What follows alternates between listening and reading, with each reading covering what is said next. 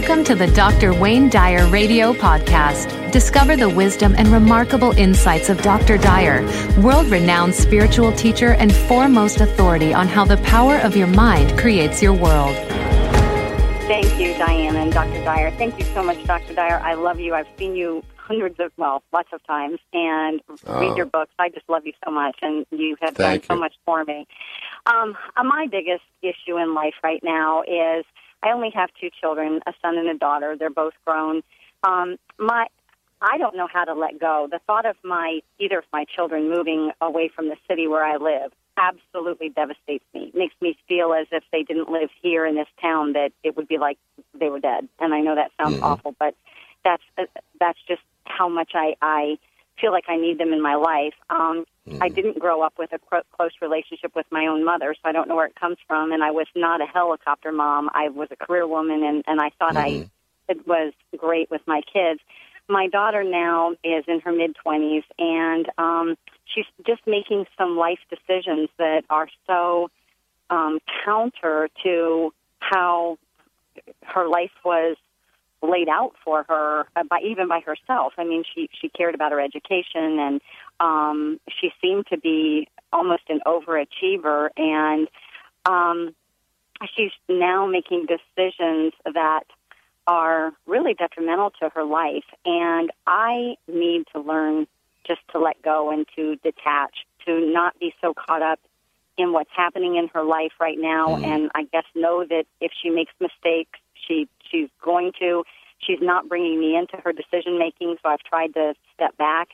And ultimately, I feel like she's probably going to leave this area. And um, I I just really feel like that would be the very worst thing that could ever happen to me in my life. And yet I look at you and your relationship with your kids, and I've seen them all, and think I just love the relationship you have. How can I learn to know that um, I can still have a relationship even though I'm not physically in in the same proximity and Right. involved in everything Okay. that they do? Right. Okay, I got it.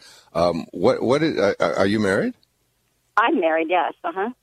And what is your relationship like with your husband? Wonderful. We've been married 37 years. We have a, a tremendous relationship.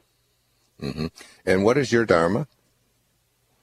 Like what what is it? What what are you here for? What uh, what what like deep within you, Robin? There's there's something that calls you. What is that? What is that calling? What is it that you know that you uniquely have to, that your purpose here on this planet is? You have any idea about it other than your children?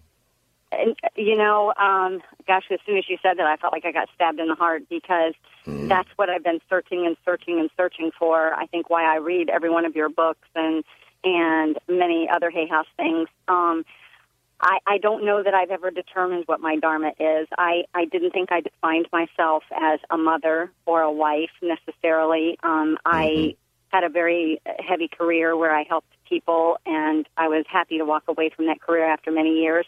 I, I always felt that I was here for a bigger purpose to help people, but I And don't. what is that? What do you think that is? Is it to your bigger purpose and to help people, which is what all of our, our you know, if you read the the, the book The Shift, which we're going Right. to send to you, um, the, the last chapter is called Meaning. It's from ambition to meaning.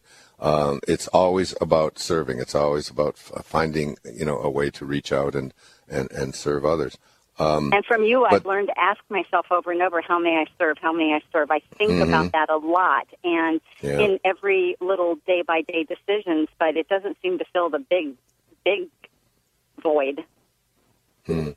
does music uh, have anything to do with your life? I like music, yes. But I mean, you've never you've never written it or performed it or um, anything no, like that. I don't think I'm No. very musically talented, but I do like What a- music. Yeah. What about art, though, or, or any of those kinds of? Uh, Do you draw? I've Do you paint? Do you write? Mm-hmm. creative part of me, and and that's what you need to do.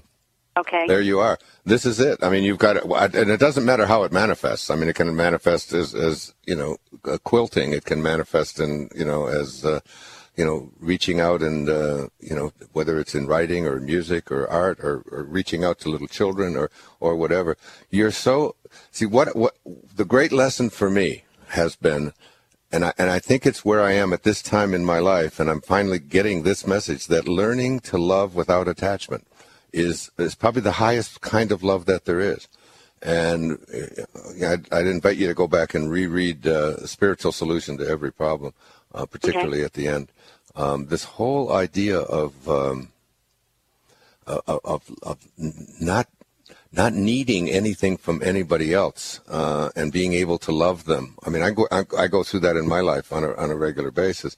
Um, I have my my 43 year old daughter who's waiting at uh, you know on the other side of the of where I'm speaking right now to we're going to go for a walk. She's been with me for 12 or 14 days.